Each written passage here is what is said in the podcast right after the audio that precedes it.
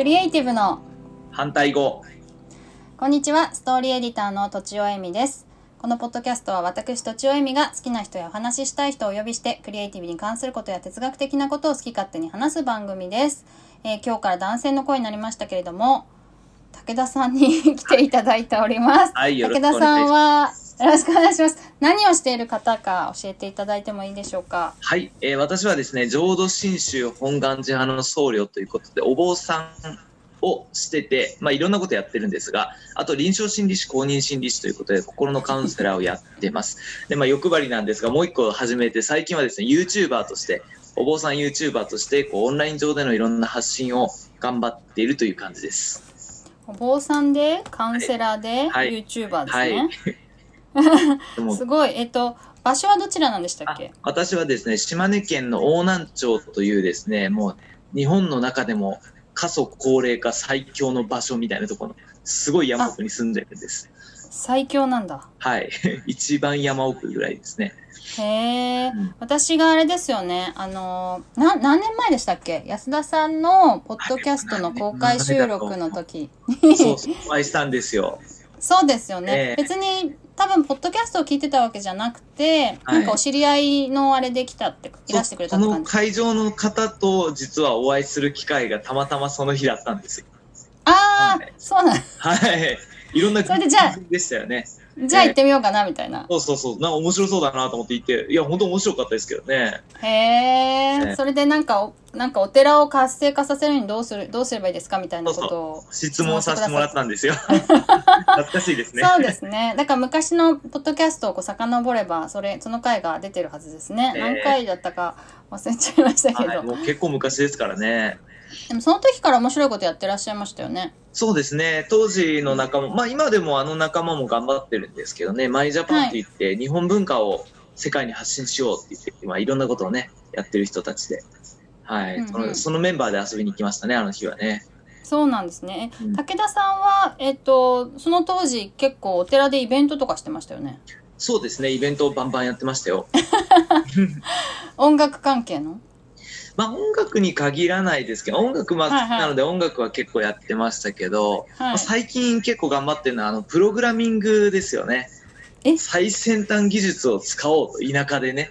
はい。これを子供にいろいろ教えようということをやっててですね、いろんな先生をお呼びして、今子供にアプリ開発までなんとか持っていこうと思ってですね、企んでるんですよ。すごい。何の言語なんですか？いや、まあ言語っていうほどまでいけてないんですけど、あの Ruby のですね、おー Ruby というちょっとあの遊びのものがあるんで子供用のがあって、で、まあ中学生ぐらいになると Ruby ちょっと書き始めますけど、まあまだちょっとそこまでいけてないんですけど、まあいけたらいいなみたいな感じです。すごい。その、なんでそんなに変わったことやってるんですか？なんででしょうね。まあでも、あのーまあ、お寺っていうところは、おそらく昔からですね、その地域で何か足りないものとか、課題があるのを解決する中心的な場所だったんですよ。で昔はあの、寺子屋っていうのがあって子供の教育もやってたし、昔病院もお寺だったんですよ。薬作ったりとか。病気治しであの江戸時代なんかは役場の仕事はお寺が全部やってたんですよ。戸籍の管理へえでそういうえーそう。やってたやってたんではいはい。でだけどみんなす知らないじゃないですか。でもともはい。とお寺っていうのはそういうなんか仏教の教えをもとにみんなが幸せになれるとかなんかこう豊かになれるきっかけを作るっていうのをまあどんどんやってたんですけど今の時代だと、まあ、うちの住んでるとこなんか本当周りに情報がないので最先端のものもないし何か変えようっていう人もいないからそのきっかけを作ってやろうとお寺で。なので、うんうん。みんながやらない音楽のイベントやったりとかみんながやらないプログラミングを一人でやったり最近は YouTube をやったりとかを忙しいわけです、忙しいですね。まあえじゃあ好きですけど、ねはい。好きでやってる本来のうん。そのお寺の役割みたいのをもはい。う一回考え直して現代に蘇らせようみたいな感じ？そうですね。イメージそんな感じ。かっこよくそんな感じ。すごい。そうなんだ。えっと、それってなんか、お寺の、その、まあ、なんていうの経営っていうんですか、ええ。そういうのにかも関係してくるんですか？ああまあ経営で言うとやっぱり田舎のお寺っていうのはかなりもう維持するのが難しくなってきてるんですよね。もうん。あの何人いたら保てるみたいな世界の人口が減ると、もうそれすなわち厳しい世界がやってきてて、はい。まあ、ただじゃあこのいろんなイベントを打ったら経営が良くなるかっていうと、まあ別にそうでもないんですけど、ただ、あのー街が元気になればお寺も元気になるんですよ。街が衰退するとお寺も衰退するっていうのはもう、これも明らかなものなので、まあ周りの人とか関わる方が元気になっていけば、ものすごく長い目で見れば、まあ、経営が良くなるかもしれないですけど、まあ目先の経営にはあんまり役に立ってないかもしれないですね。ああそうか、なんかお寺ってそもそもなんですけど、うんその地元に住んでる方のき寄付みたいなことで成り立ってるんですか？そうです、そうです。ああ、はい。そうするとやっぱ人口を増やすのがやっぱ結局は一番いいみたいなまあね、あの、今までのお寺モデルを続けるならそういうことですね。今までのおはいはい寺モデルなら、もう近所の家が何軒あるかで決まってくるんですけど、でも僕ね、これ多分もう変わると思ってるんですよ、これから。はいもう建物とか土地とかに縛られない時代になってるじゃないですか。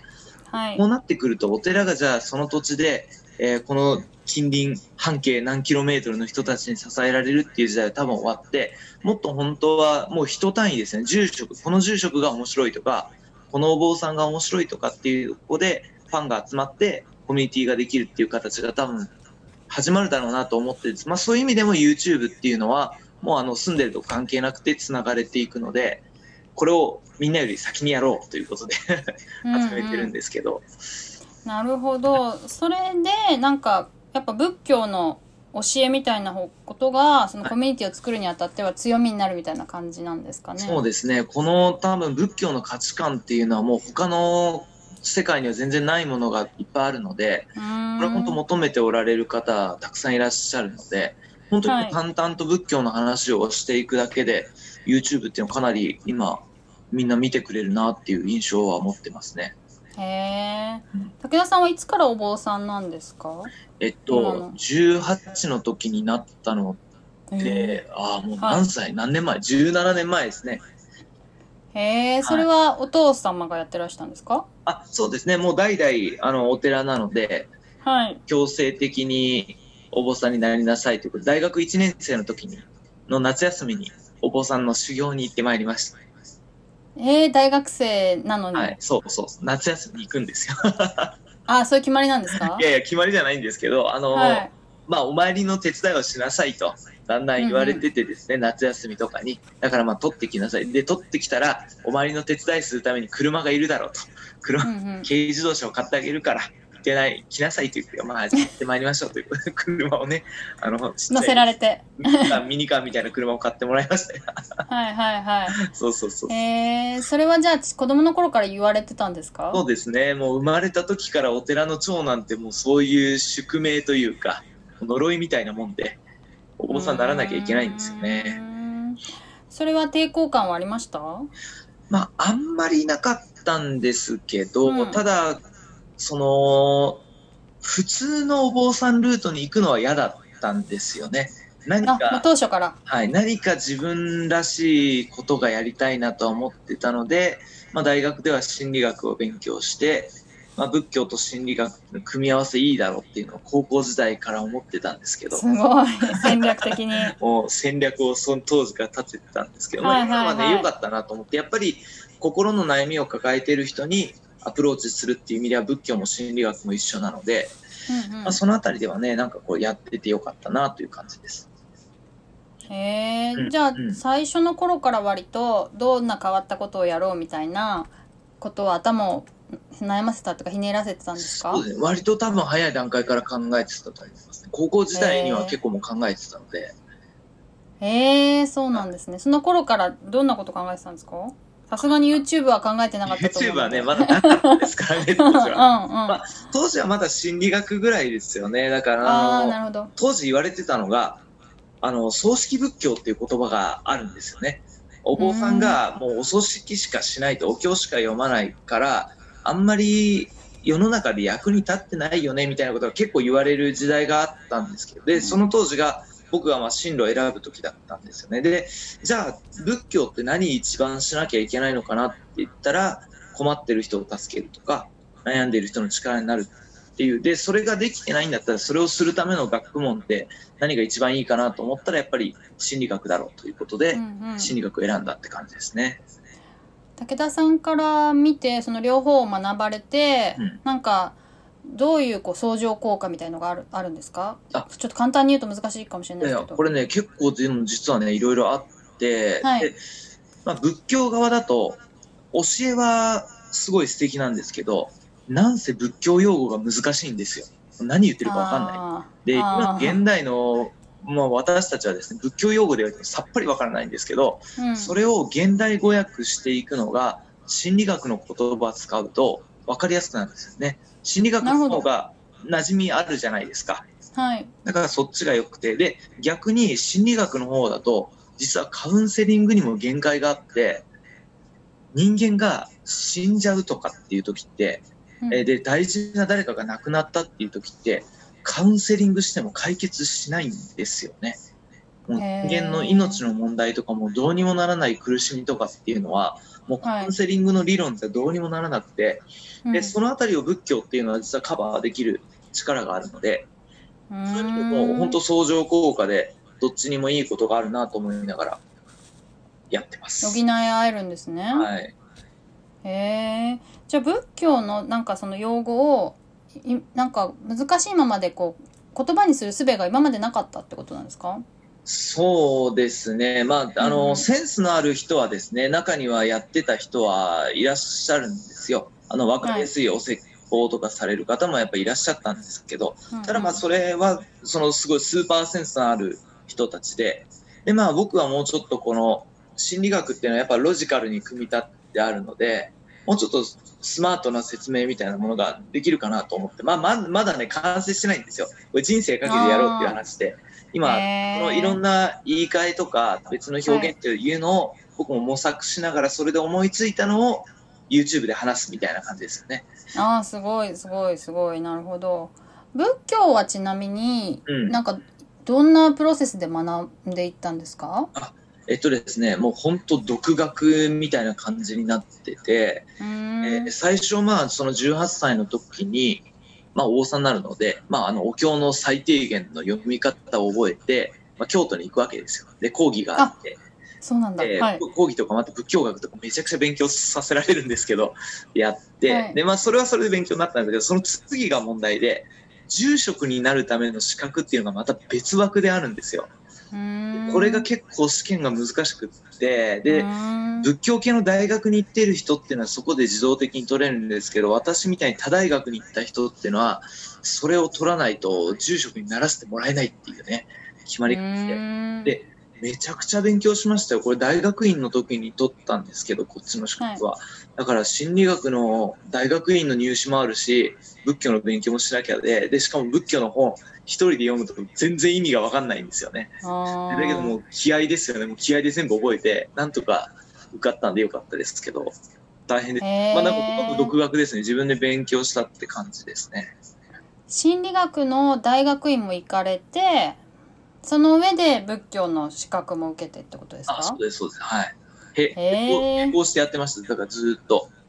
大学も、へーあの、大学院も仏教と心理学両方学びつつ。なるほどなるほど、うん。勉強漬けみたいなそうそうそう。それってお父さんは教えてくれないんですか？あ、まあ教えてはくれてましたけど、はいはい、まあね。教える専門家じゃないしねうん。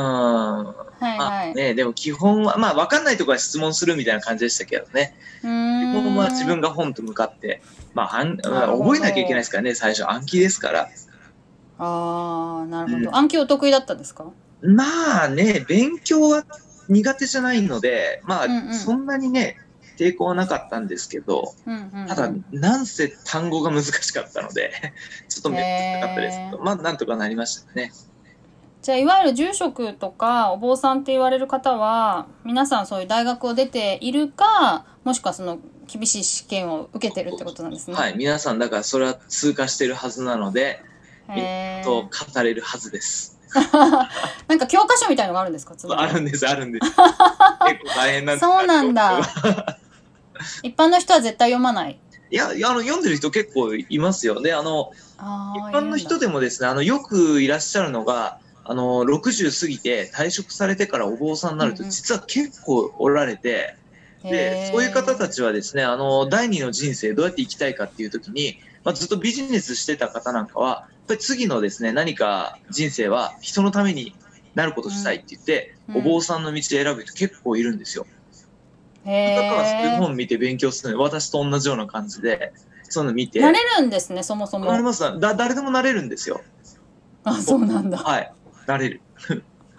へえで雇ってもらえるんですか？あうんまあなんか、えっと、雇ってもらおうと思うと雇えるぐらいの大きいお寺じゃないと無理なんですけど、はい。ただ、あの、それこそ、あの、退職された方とかって、もうそんなにお金いっぱいいらないよっていう方もいらっしゃるじゃないですか。食べられればね。はい。で、そういう方は、なんか近くの小さいお寺のお手伝いみたいな感じで、ちょっとお参り一緒に行ったりとかっていう、なんかその生計が立つほど給料は出ないけど、もうそれを喜びとしてやっておられる方もいっぱいいらっしゃる。へえ面白い。えはい。え世界ですけど。へえなるほどなるほど、うん。じゃあえっとこれ今回はあの武田さんの紹介ということでこれぐらいにさせてもらってですね、はい。次回からまたなんだろう YouTuber の話とか、ね。アウトプットの話とかいろいろお伺いできればと思います。はい。はい。では以上とちおえみと武田正文です。でいいのかな？はい大丈夫